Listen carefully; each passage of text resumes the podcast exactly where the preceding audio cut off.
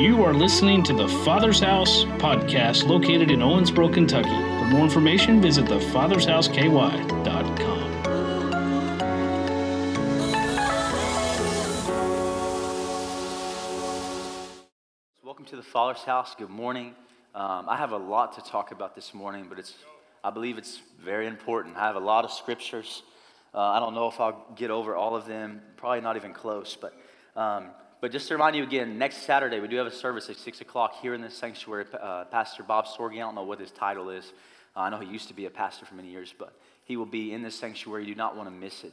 Uh, this is for anyone and everyone. If you know people that go to other churches, they're welcome to come, especially uh, he'll be speaking on the topic of worship. So people who lead worship or um, lead praise and worship at their church, we'd love to have them here. We should have um, quite a few visitors that Saturday night. So come.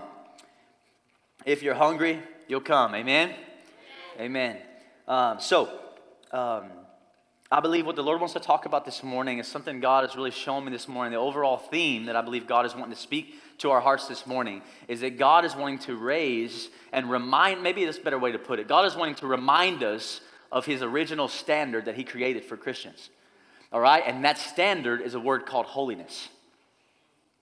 All right?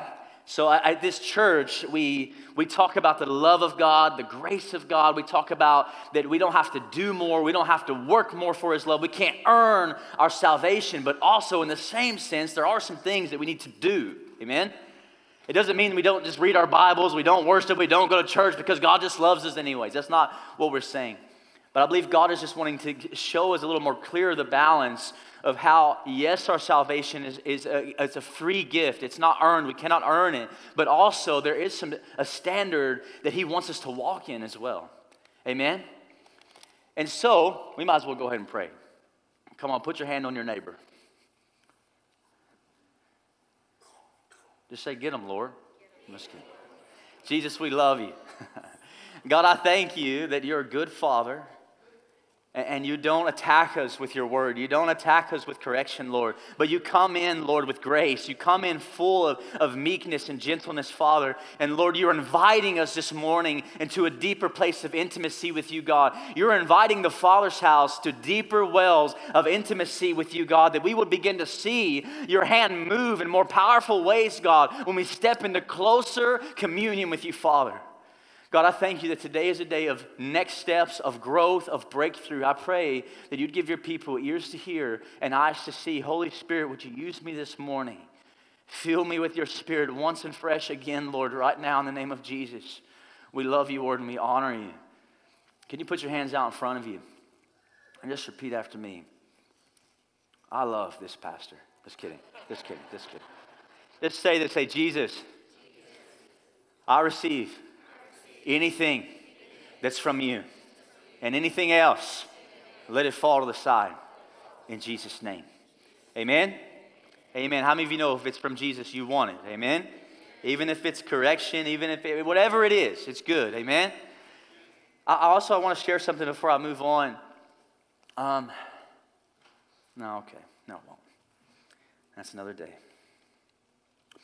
All right, so my first point today, I want so my goal today is show you the balance of yes, we're completely loved. There's there's agape love. We can't earn our salvation, but also he does want us to walk in holiness.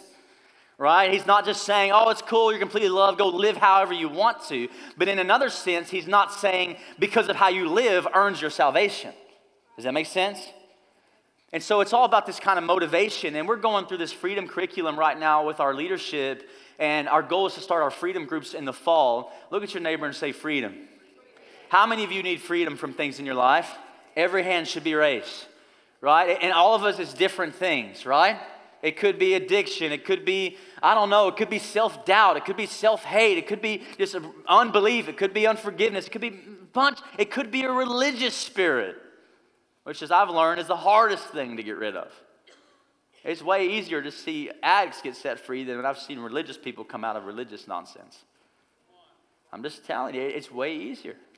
That's, where, that's why you see that, that girl, you know, who poured out her oil on the feet of Jesus. You know, because, man, when we really get an understanding of our sinfulness before Christ, we, we become lovers of God. Right? You don't, you don't have to be this terrible sinner to be super in love with Jesus. You just got to understand that your sin also nailed him to the cross just as much as the murderers did. You just have to be aware. You got to have a consciousness that, because I mean, there's, eh, you see some people that are on fire for Jesus because they come out of this rough place, but that doesn't mean that only people coming out of rough places can be on fire for Jesus. What I've learned is, is that it's harder for people who haven't been in a rough place to lose their dignity, to be on fire for Jesus. Okay, I better stay on track this morning. Lord, help me. So, my first point today is that you cannot earn God's love. Somebody say amen. This is good news. Other religions that tell you, well, if I just do good enough and my good outweighs my bad, then when I get to heaven, you know, Jesus will let me in. I'm telling you, that's a terrible way to think. And a horrible way to live your life every day, trying to do good more than you're bad and good more than bad. The reality is, no one is good, no, not one, no one is righteous, no one can be good enough for God. But here's the good news Jesus was. Jesus was the one who was good enough. And that's why we have the scripture in Second Corinthians said, He that knew no sin became sin so that you could become the righteousness of God. There was this great exchange that happened. Your sinfulness for his righteousness. This is good news, church.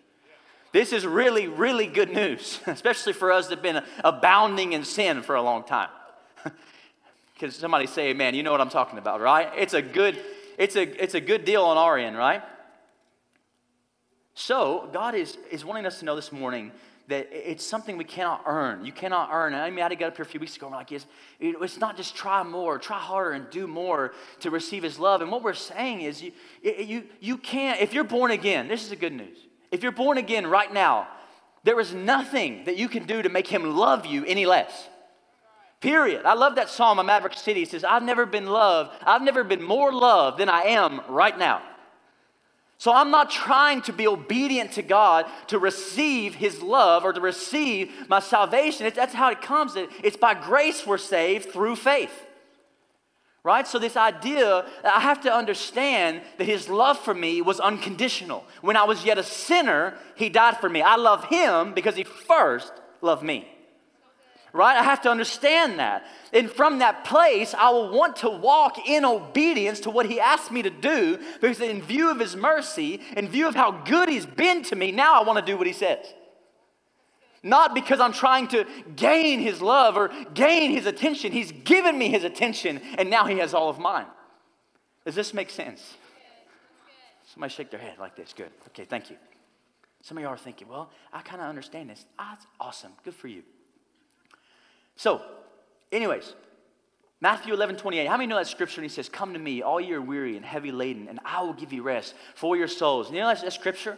And really, what he was saying, he was saying to the, the people that you cannot earn your salvation. He was saying, You're trying to be religious and you're trying to go to church every Sunday and you're trying to tithe and you're trying to stop cussing and all of this. He was saying, That will wear you completely out. You'll never make it. But if you come to me, I'll give you rest for your souls. I'll be the one. I'll, I'll let me be in charge of your salvation. And he's saying, stop trying to work for your salvation and just come as you are and receive the gift that he has given us by faith. Now, hold on, I'm going to get to the holiness too, right? I believe that we should present the gospel and grace in such a way that it begs the question well, can we just sin? Because if you think about it, because that's what Paul did in Romans 5.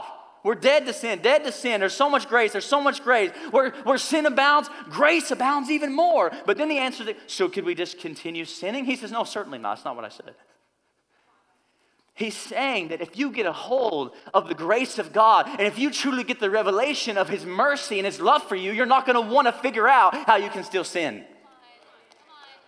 I had a guy in a, in a class I was in one time and, at FOS, and he, uh, he's like, man, I just can't help it. When I see girls walking down the street and I see them and I just think bad thoughts about them and I'm, I'm just a man and, you know, I just can't get away from that.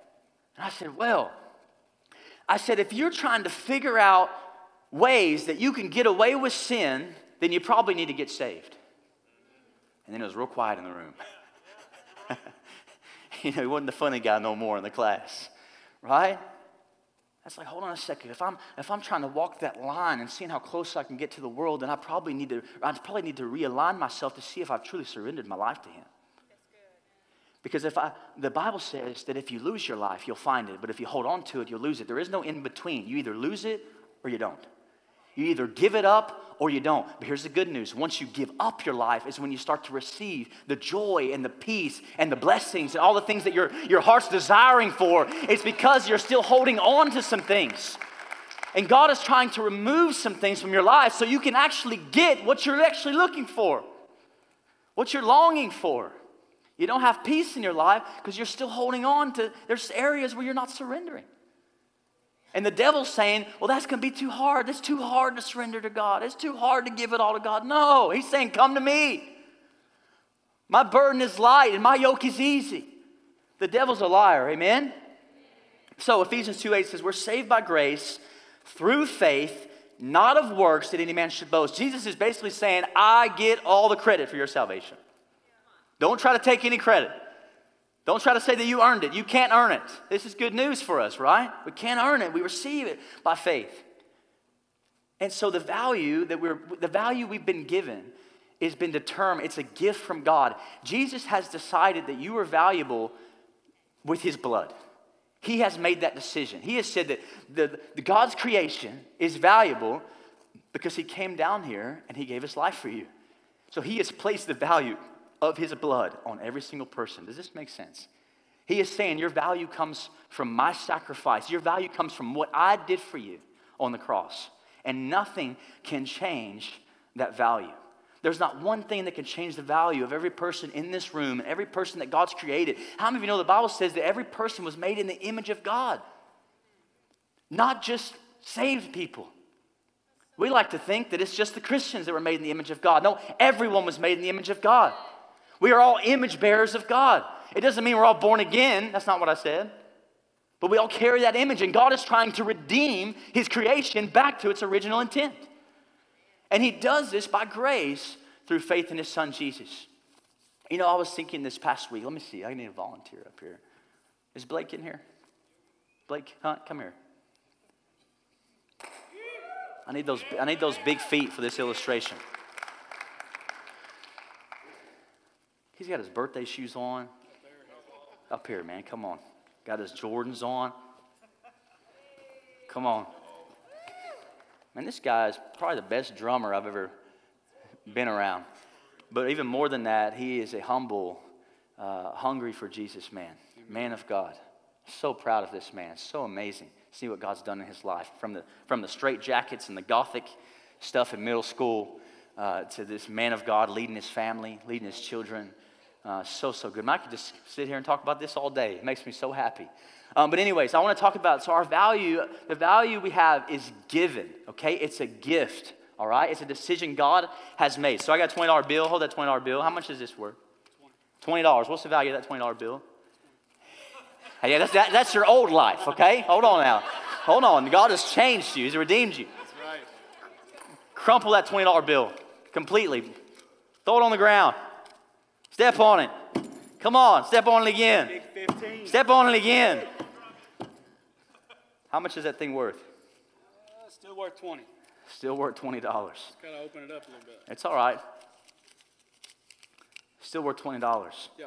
See, the value of this has been determined because we have made a decision that is worth $20. It doesn't matter how screwed up it is. It doesn't matter how many times you've been stepped on. It doesn't matter who spit on you. It doesn't matter. Your value has not changed. You have been made in the image of God. Nothing can be taken from that. That is good news. Give me, give me that, boy. Get off the stage. This is from the children's church offering, anyways, I think. Katrina's gonna be like, What are you doing? Our bookkeeper. Somebody, that's probably one of y'all's 20s. I'm not gonna lie to you. Okay? I had to get it from my bookkeeper. Don't worry. Everything's in order. But our value has been given to us by God. It's, it's, something that we did not earn, it's something that's been gifted to us.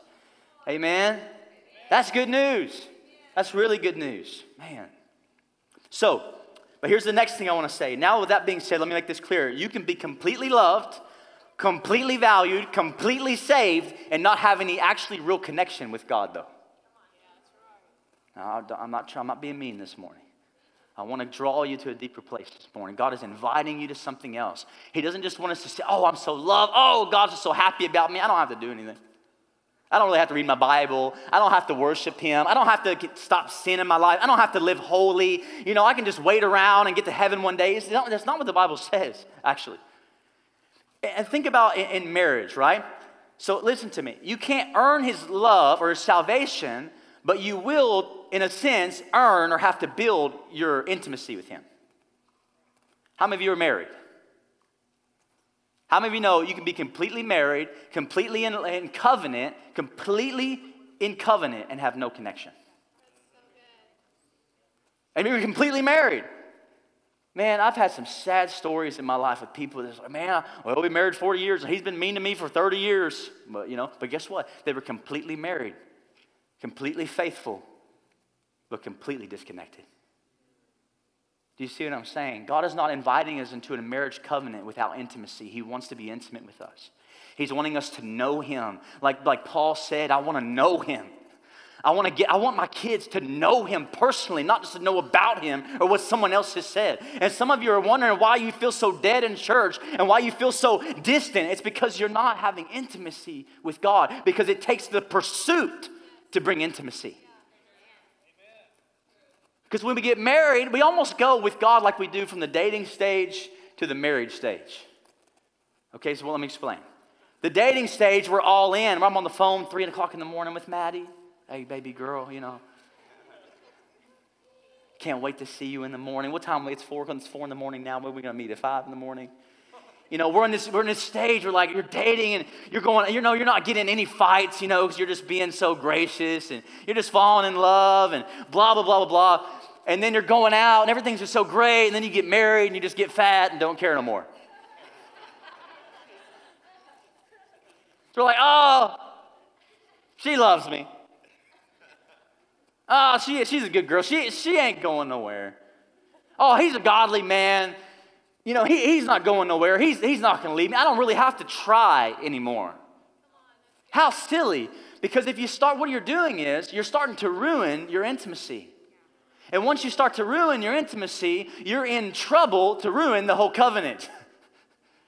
You're in trouble to ruin the marriage because we got to get out of this idea. But we do the same things with God. When we get saved, we're on fire. I'm in my Bible. I mean, when I, when I first got saved, I, well, I was in jail, but that's a little easier. I was in the Bible for 10 hours a day. You know, it was a little easier back then. I got four kids and they scream my face all the time. But we go through these stages almost with God, like, oh man, Oh, I'm so on fire, man. I just got saved. I'm so excited about God. Da, da, da. And then we get to the marriage stage. We just get comfortable. Oh, he loves me. Oh, yeah, I'm going to heaven. Let me tell you something. It's not about the kingdom of God. It's not so much about you getting saved from your sin and just going to heaven. It's about you taking people with you. It's about you representing a different kingdom and other people see Christ in your life. But I'm telling you, people will not see Christ in your life if you have no intimacy with Christ. They will see you. So there's this balance of yes, you're loved, but you also have to live holy. Because there is a mission that we're on, church. We're here on mission. We're here to go, therefore, and make disciples of all nations and baptize them in the name of the Father, the Son, and the Holy Spirit, and teaching them all the things that I've commanded you. How can we teach someone something that we've been commanded if we're not walking in those commandments? we have to be walking in these obedience to Christ. So when we go over to our young people and say, hey, be obedient to Christ, we're showing the example. We're modeling what it's like. Amen? So let's let's not treat God like we maybe treated our marriage. Let's not treat our marriages that way anymore. Start dating your spouse. Start, start falling deeper in love with your spouse. Start treating her or him like you did when you first met and you went out of your way and you were more kind than you were now. Because otherwise, what we're doing is we're saying, oh, there's just grace, and we're just stepping on grace and stepping on the cross. That is not the point of the cross for us to try to step over it and step on it. In view of his mercy, we present our bodies a living and holy sacrifice unto him. We're, we're fixed on what he's done, and we're saying, God, I'm yours. Change me, transform me, use me with your, for your glory. This is the point of the gospel. So, one of the biggest components to intimacy is trust. Amen? It's one of the biggest things we see in marriages, too. If there's no trust, there's no intimacy. And I think that it's another blocker in our relationship with God. If you don't trust God's intentions, you won't be able to have intimacy with Him. If you think he's just a judge ready to, to smack you whenever you do something wrong and you don't see him, this is why it's so important that the name of this church was changed to the Father's house because God is reintroducing himself as a loving, kind, gentle Father. And he's saying, You can trust me. You can trust me. And you can say, Well, I don't know what that's like. You know, my dad was like this. I'm telling you, he's not like your dad. I'm not trying to be just judgmental against your dad. But I'm saying he, he's so much better than you could imagine. We got to learn to, step one, you ready? You got to learn to trust God if you're going to be intimate with Him. You got to trust His plans for your life. You got to trust what the Word says. You got to build faith in these things and say, God, I know you want to work all things for my good.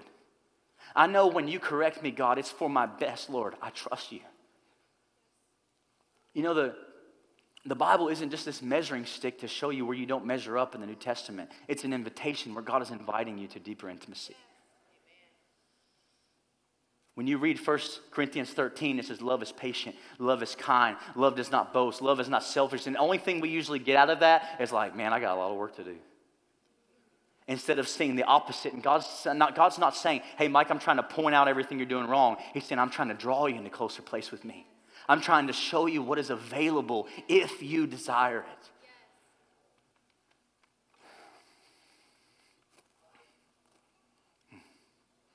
Let me read you some scriptures this morning about the goodness of God. For those of you who maybe say, man, I, I struggle with trusting God, that He's good, that He's faithful, that He's for me. Psalms 33 4. It says, For the, Lord, the word of the Lord is upright, and all His work is done in faithfulness.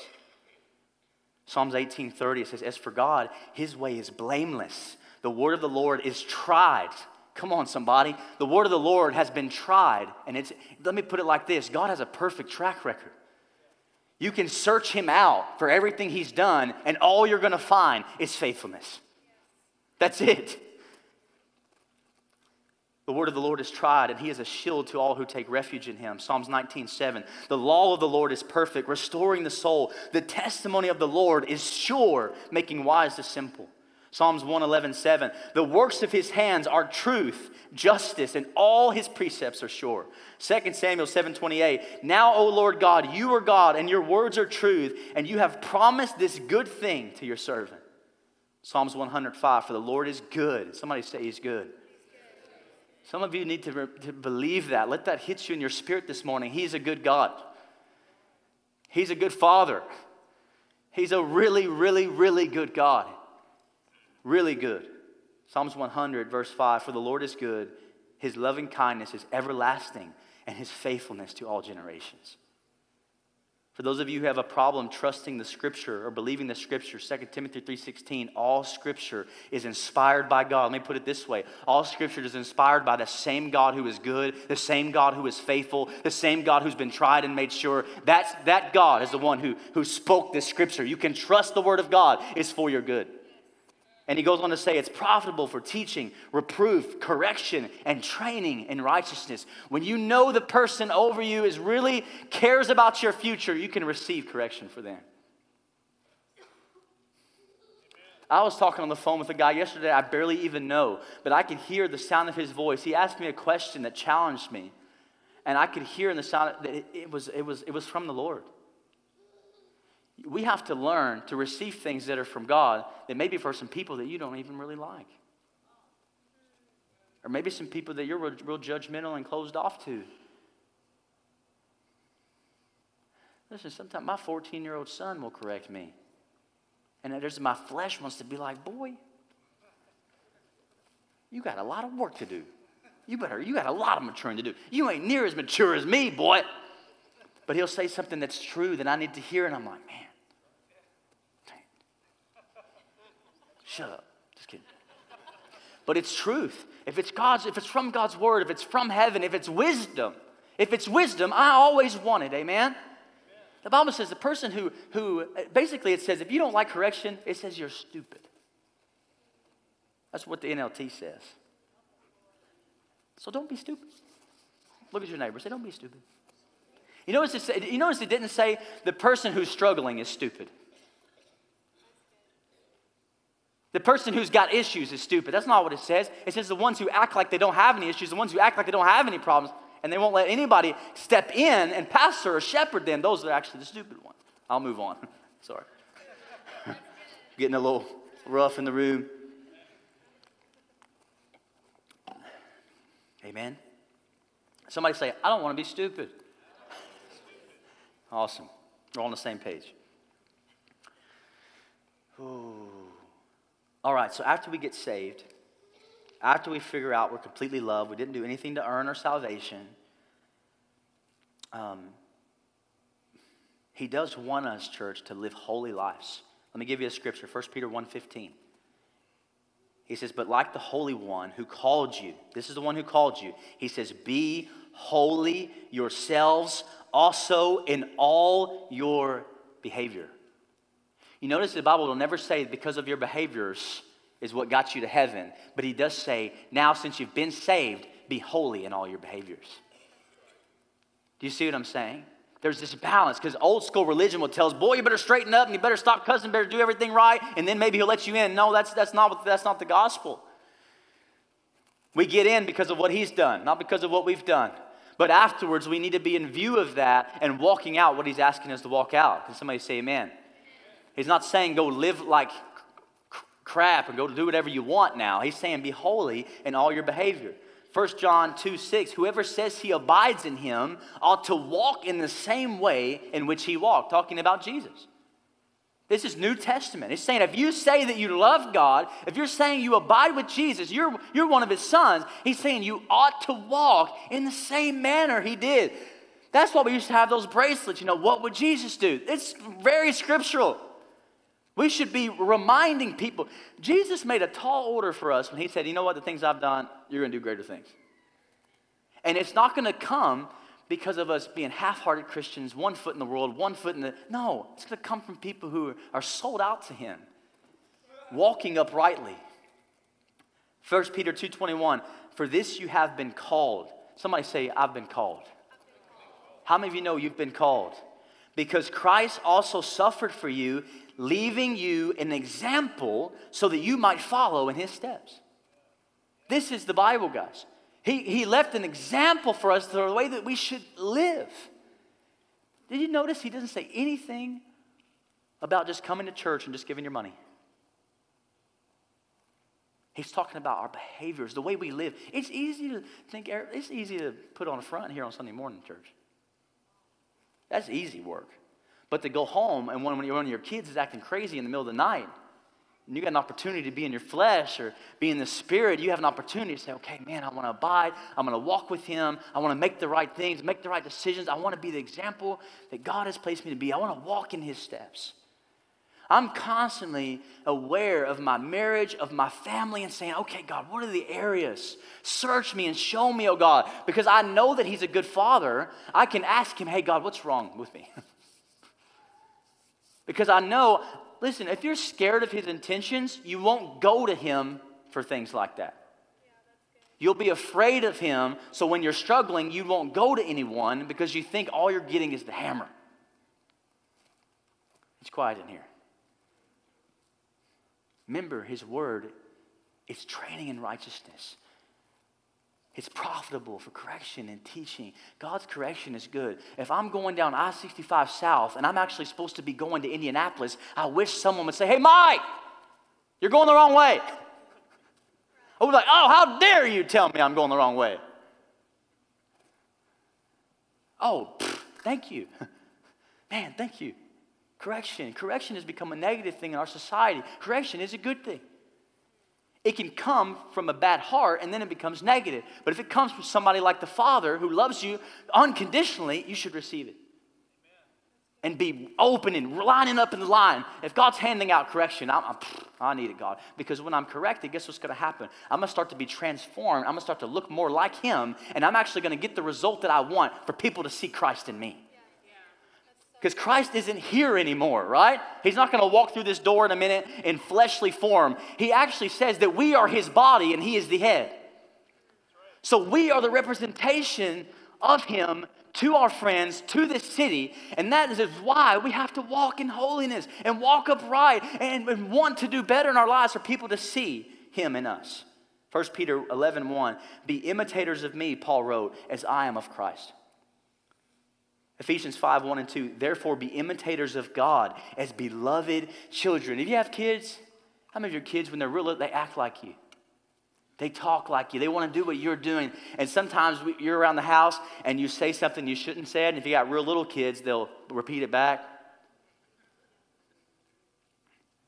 We'll be like, oh, okay, yeah, man, Carter, don't be stupid. And then my three year old, don't be stupid. And I'm like, oh, oops, never mind, I shouldn't say that. You know, and he's saying, like little children, imitate the Father, imitate Christ, so we can show people Christ. And we want our kids to do the same way. Listen, like Pastor Faith said a few weeks ago, the best thing you can do to raise your kids is model the way that they should live. I have had so many talks with my son, I'm going to tell you right now. And probably one ear out the other.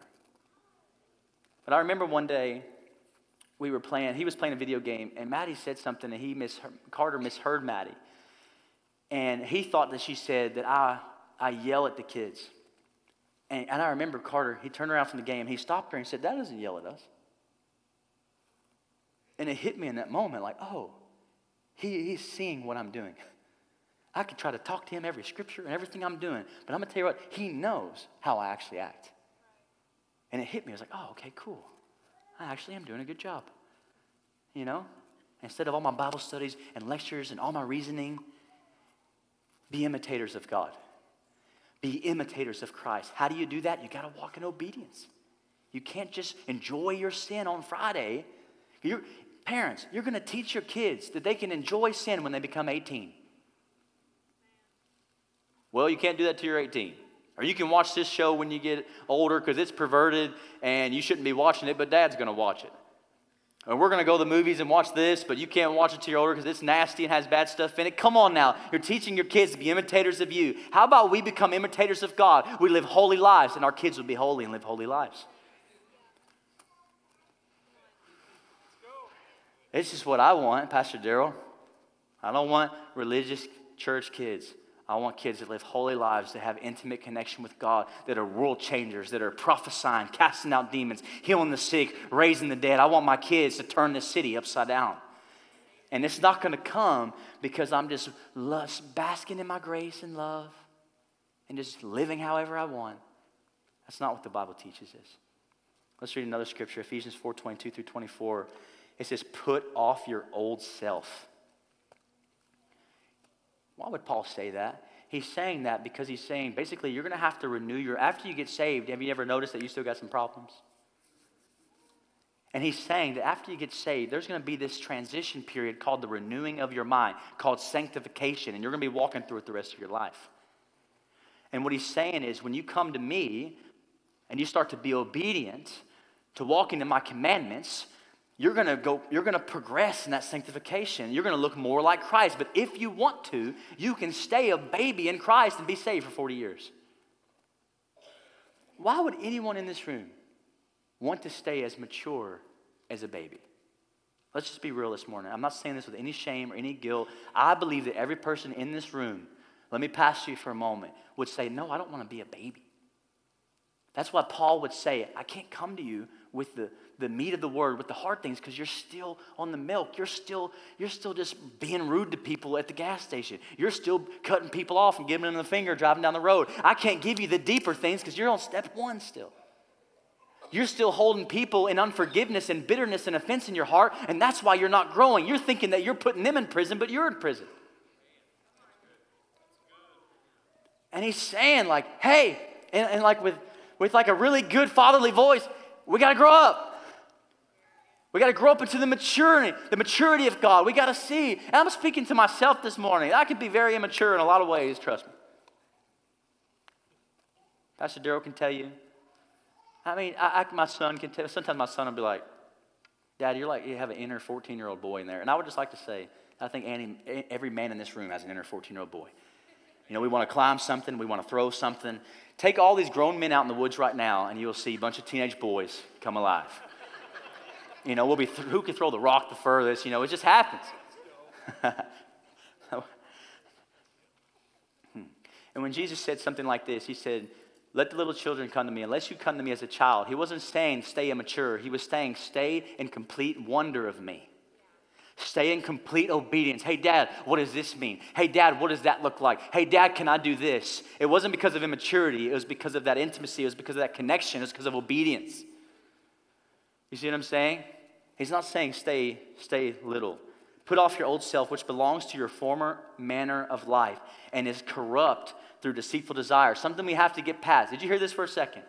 Put off your old self, which belongs to your former manner of life and is corrupt through deceitful desires. He's saying there's going to be some deceitful desires. You should do this. You should have sex with this person. You should watch this. You should be whatever. You should drink. You should go back out. Oh, there's grace. That's not what he's saying. He's saying put away those things and be renewed in the spirit of your minds and to put on the new self created after the likeness of God in true righteousness and holiness.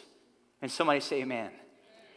He's saying get away from that old life and step into this new life that I've invited you into. He's not saying go walk the line of how good I close I could be to my friends and how much sin could I get away with. He's saying, put away that life. This is what intimacy with God. This is what lukewarmness looks like, walking the line. Intimacy with God looks like I'm going to try to get as close as I possibly can to you, Father. Because I want to know you. I want to see what you're like. I want to represent you well. I want to be like the Apostle Paul in Acts 20 24 when he says, However, I consider my life to be worth nothing to me. My only aim is to finish the race and spread the news of God's grace to the Gentiles. He's saying, I've given up my life for your purposes. This is the gospel. This is the kingdom. He says, Be holy. Well, I'm saved, Pastor. I'm going to heaven. I don't have to do anything. That's not right. That's not the way to think. We're supposed to continue the mission of Christ on the earth, in this city. And I'm going to tell you some real practical, easy ways. It starts with maybe you just getting some marriage help. Because if your marriage is struggling, because your kids are, man, you want to make world changing kids, you got to work on your marriage.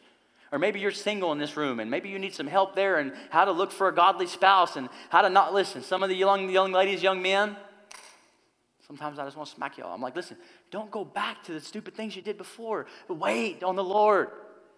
Wait on the Lord. Wait on God to bring the right person. Don't just go back, uh, you know, go back into your old life to look for the wrong person again. You know? But that we can't go back to the same thing expecting different results. God is wanting to change things and saying, Be holy, for I'm holy. Well, let me give you some benefits this morning. So, some of you might be saying, Well, why do we need to live holy? Let me tell you. Let me give you some benefits of holy living. Number one, holiness fosters intimacy with God and builds strength and stability. If you separate yourself unto God, you are fostering this intimate connection with Him.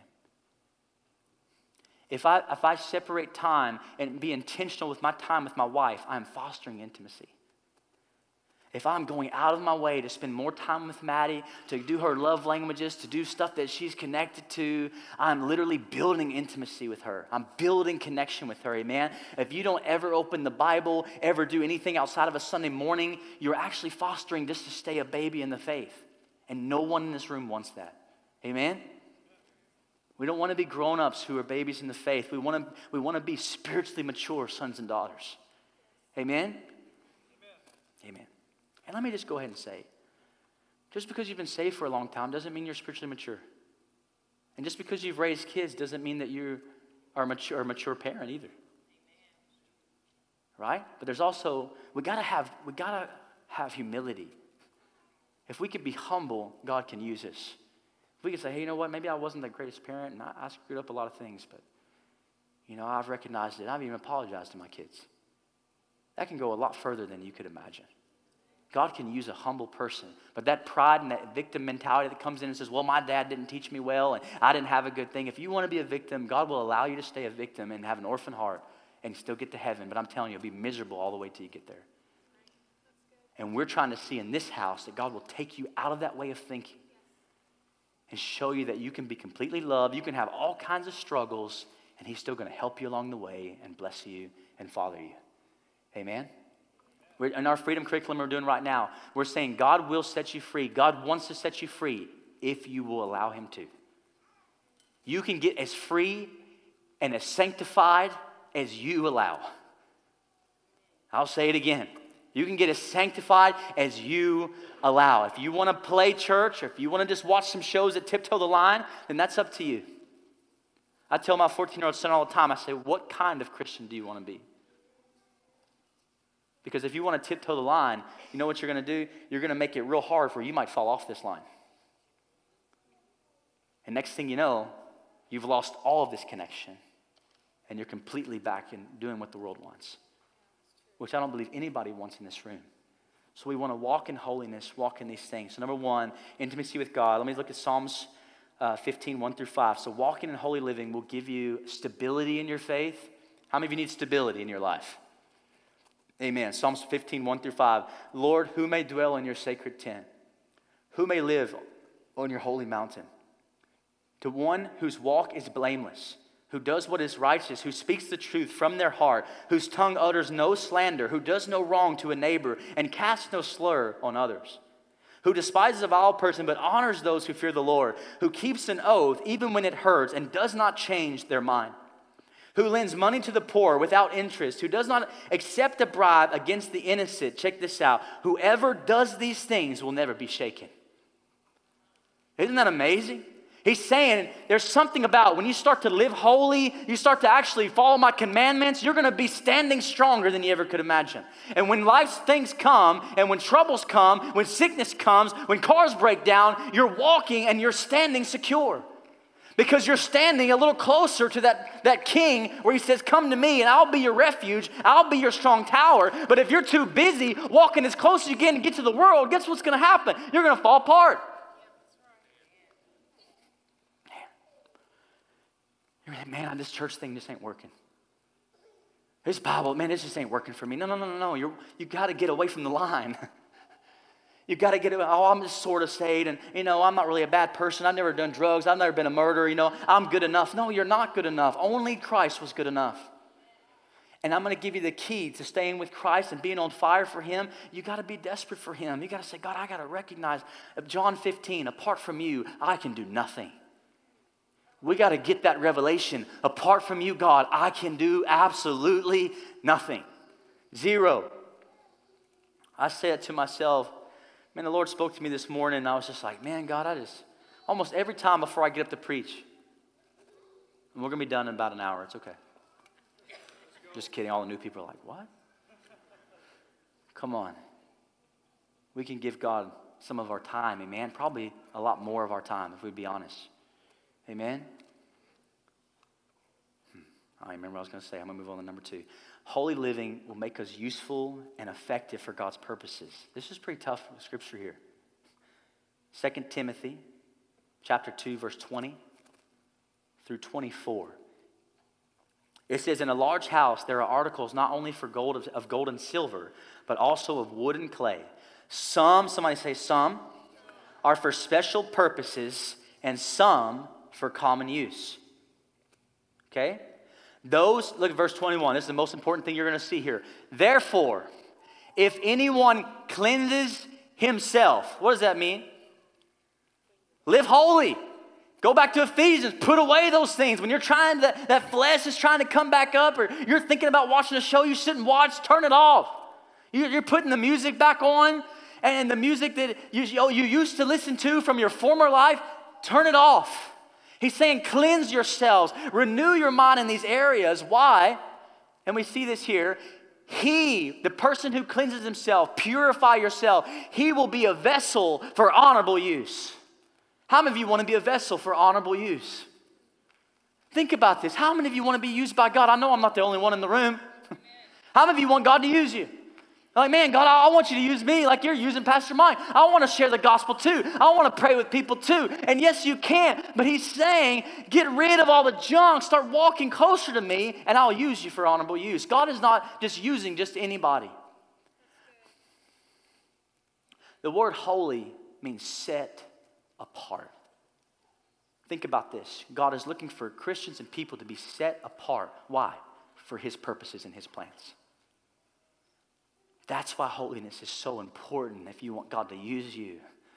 Name one person. I think we get it twisted in church because we say things like, God can use anybody. And what we're really saying is that God is not a respecter of persons, whether you're black, white, Asian, Mexican, it doesn't matter. Whether you're a drug addict, not a drug addict, a single mom, divorced four times, it doesn't matter your background. God can use you, but He's not just using anybody. He's not using people who are playing church, guys. Go find me one person. Look at the amazing men of God and women of God all around this world who God is using in a powerful way. And I can promise you, those people are walking in intimacy and holiness with God. All the ones that I know personally, I'm over here trying to get as close as I can to them because they're not just half heartedly serving Jesus. They're trying to build that connection with Him, walk closer with Him. And He's saying, set apart as holy, useful to the master of the house, ready. Somebody say, ready ready. Holiness and cleansing will make you ready for every good work. It's so good. Isn't that amazing? I love the Word of God. Cleanse yourself. Walk in these things. What's the benefit of living holy? You'll be ready for the Master's good work. He'll say, Oh, no, no, I got to get some things done in Owensboro. Who can I use? Oh, I can use Alex. He's ready. Boom, I can use Zach, he's ready. I can use, I can use Pastor Daryl, I can use Juan, he's ready. He's setting himself apart for my purposes. He's not trying to get so close to the world's purposes. He is living a holy life. And I'm looking around, looking for the faithful and saying, Come on, there's work to do. You can make a decision today to shift the course of your walk with Christ, to step out of just staying a baby in Christ and getting to heaven one day and say, No, God, I'll go anywhere, I'll do anything. I don't want you to pass me by, I want you to use me. Remember, we're not talking about earning His love here today. We are completely loved. Whether or not you want to you want to be used by God, you can be completely loved, completely saved in covenant, going to heaven, just like your marriage, but not have any intimacy for the most of your relationship. And I can tell you right now, my spouse definitely doesn't want to just be married and have no connection. No spouse just wants that covenant without connection. If they're a good spouse, they want that connection. Number three. Hmm. Come on. Somebody say this makes sense. About 12 of you, good. Praise God. How many of you, you got to think about this, guys. Some of us want to be used by God so much, and it can be in an unhealthy way as well. Let me tell you this: those who want to be used by God, and you're trying to maybe jump through the jump through the hurdles of how to God to use you, And I'm telling you, and listen, if you if you can't come under somebody's authority in a church, then you cannot expect that God to catapult you into your own ministry. You cannot expect it. The reason why I have this pulpit is because I, I learned how to come over, I come under, excuse me, whoever was over me. Because I understood some that principle that God places people in authority, not the person. So if I reject the authority, I'm rejecting the authority of God. So I learned how to come under the youth pastor, two youth pastors. I learned how to come under my other pastor. And guess what? I didn't always agree with them. But as long as it wasn't sinful, heretical, or unethical, I was behind him. If he starts preaching against the Bible, if I ever start preaching against the Bible or doing something crazy, if I ever walk in this church, like I heard a pastor say recently, with a different spouse, you should get up and leave. You want to be anointed, you want to be used by God, you got to also learn how to live holy lives. The Bible says Jesus was anointed because he loved righteousness and hated wickedness. You got to live holy. We're, we're asking the Holy Spirit to come and dwell on top of us for Him to use. Remember, this is the Holy Spirit. This is the holy God of, of Abraham that we're asking, come and fill me, Spirit. Come and use me. He's, he's holy. That's why he says, hey, be holy, for I'm holy. Cleanse yourselves, purify yourselves, and you'll be useful for the master. You want the anointing, guys. You want to be used. Learn how to serve. Don't skip. Come on, Pastor Darrell. I know there's an amen for you, right? We, we, we learn how to serve, learn how to come under. It's just like in the military. You know, in the military, when they do and they go and join other troops across the nation, the first thing they do when they land is say, What? Who's in authority? Right? It's because there's something powerful. Like God, if you humble yourself, He'll exalt you. You cannot skip. Some of you are thinking, man, I got ministry on my life. I'm going to do all these things for God. I'm going to tell you this. You cannot skip your process of freedom that you need to go through, and you cannot skip the, the submission you need to go through. God might catapult you to be something, but I'm telling you, there'll be a season of you walking through a journey, not getting what you want, and just maybe scrubbing some toilets. You know, I've never asked to speak or preach in this church in nine years, ever. Somebody asked me to. If you're really called of God, church, let me go ahead and say it. The other people called of God will recognize it on your life and they will try to raise you up. But if you're in the wrong spirit, you won't submit to it. I better move on. Hallelujah. If it bothers you, let it bother you and let it let Jesus set you free. Amen. Amen. Come on. That's like my son correcting me, right? And it bothers me. I'm like, dang it, I just want to bat, oh. And I'm like, dang it, but he's right. Dad, you shouldn't say that. I know, son, be quiet. You're right. Colossians 1:10 says, please him in every way, talking about Jesus. Bearing fruit in every good work. Walk in a manner worthy of the Lord, fully pleasing to him, bearing fruit in every good work and increasing the knowledge of God. Isn't that amazing? Here's what we're really trying to say to you we're not trying to walk in that way to gain his affection and his love. We already have his affection and his love, so we should walk in that way. Amen? So it's not one or the other, it's both. Number three, third benefit, and then we're going to be done. Worship team, would you come? Some of you are thinking, man, I'm getting hungry. Listen here, I've been on a fast for the last almost 17 hours. So I don't want to hear it.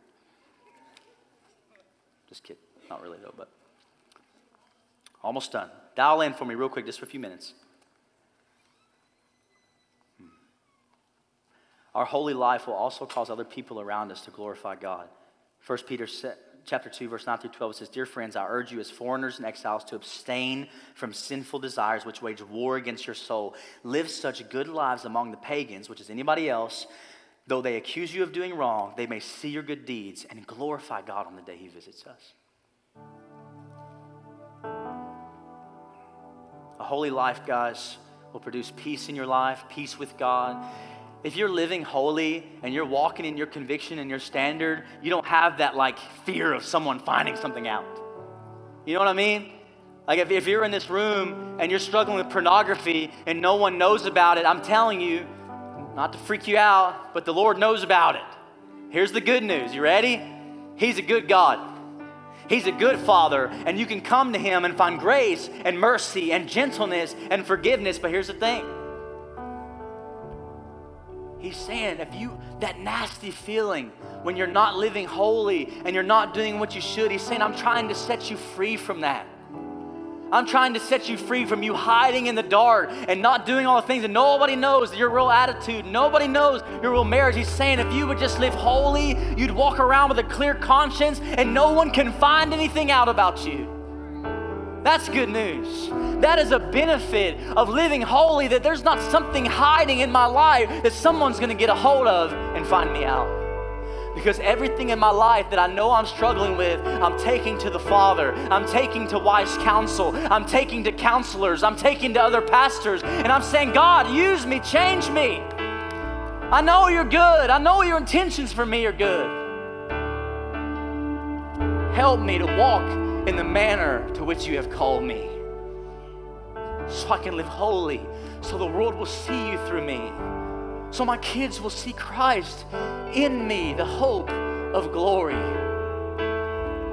Paul would write these things later in his life, for it is no longer I who live but Christ who lives within me. And what he was saying was, I think sometimes even myself, we've misinterpreted that to make that scripture happen as soon as we get saved. But really, what he was saying is, I've got to a place where I'm completely denying myself, and now it's not even Paul who lives, but Christ who lives within me. I want to get to a place where Mike is so separate and Christ is so present that people just say, oh man, it's just Jesus.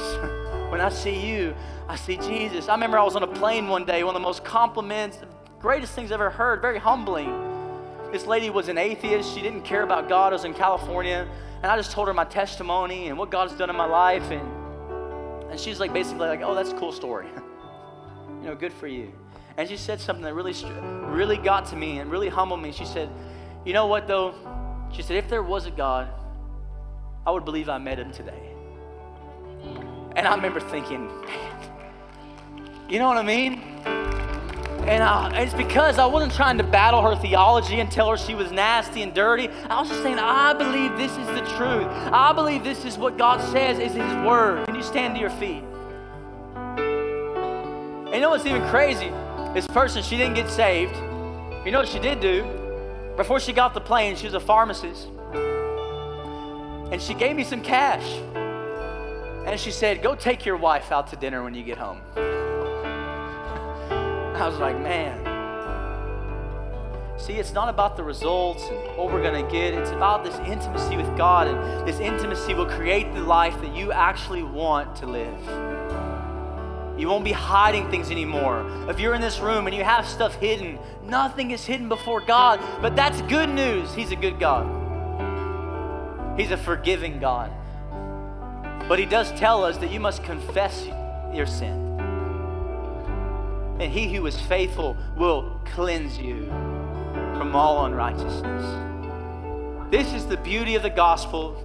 You can screw up, you can struggle, and you can go to Him over and over and over, and He's going to pick you up. He's going to raise you up. He's going to forgive you again and say, Son, keep going. Somebody needs to say, Man, isn't that good news? Can our prayer team come? Maybe you're here this morning and you do not have a relationship with Jesus and you need to give your life to Jesus, if you need to be saved, you're like, man, I don't even know Christ. I need to give my life to Him. I need to repent of my sin, or I've been living my own way. I've been thinking my own thoughts. And God is saying, Would you come to me? Would you surrender your life to me? If you need to get saved, can we just close our eyes in this room? I just want us to take a moment and just let the Lord, just anything that has spoke to you this morning, Oh, There's an invitation this morning. God is saying, I'm taking you deeper if you want to go. I'm taking you to deeper places of intimacy with me if you would like to participate. Some of you, it really burns in your heart to be used by God as well.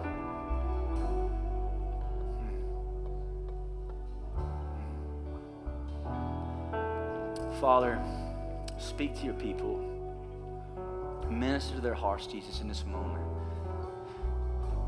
If you're here today and you need to give your life to Jesus, not just your Sunday morning, but you need to repent of your sin and give your heart over to Him and turn your life over to Him, would you just raise your hand right now, right where you are? I need to give my life to Jesus. I see that hand. I need to give my heart to Him. I need to be saved. I need to be born again. Come on, anyone else? I'm not trying to pressure you. I'm just trying to say that there's an invitation right now for you to step into the fullness of a new life, a new creation life, into the home of a loving Heavenly Father, into something you cannot earn. If you haven't made that decision, would you lift up your hand right now? Thank you, Jesus. We're going to do two things really quickly. For those who had your hand raised, I want you to pray this prayer with me. But then after that, I want you to do something very bold. I don't want you to leave this church before you come down to these altars and let one of our prayer team know that you gave your life to Christ so we can fill out this card. We want to give you a Bible, give you everything that you need. It's your next step. So if you raise your hand, I want you to pray this prayer. Say, Dear Jesus, I give you my life. Forgive me of my sins. Cleanse me of all unrighteousness. And use me for your glory. I believe you died on the cross, and I believe you rose from the grave. From this day forward, I'll never be the same. Come on, if you made that decision, I know there's at least one of you. If you made that decision before you leave today, and you can even get out of your seat now and come down to these altars, we want to pray with you and give you a card and let us know that you made that decision for Christ. Amen. Come on, can we put our hands together for the couple in here? Thank you, Lord. Come on, you can do better than that. Hallelujah. Thank you, Jesus. You're worthy, Lord. You're worthy, Lord. And if anybody else needs prayer, if you need healing in your body, if you're in pain right now, please don't leave. We'd like to pray with you. We believe God can heal you this morning. Or if you're struggling in any way, shape, or form, please come. You can come now or before you leave, come. And we'd love to partner with you. Let me pray for you. Heavenly Father, I thank you that your word goes forth and does not return void. Father, bless your people. Give them peace, God. I speak shalom over them in the name of Jesus, Lord. Help us and empower us to work out this salvation with fear and trembling and help us to know that it is you who wills and works in us. We love you, Jesus. We honor you. In Jesus' name, we put our hands together for the Lord this morning? All right. You guys have a good week. Bless you guys. If you need prayer or if you made that decision, please come. We love you. We're so excited for you.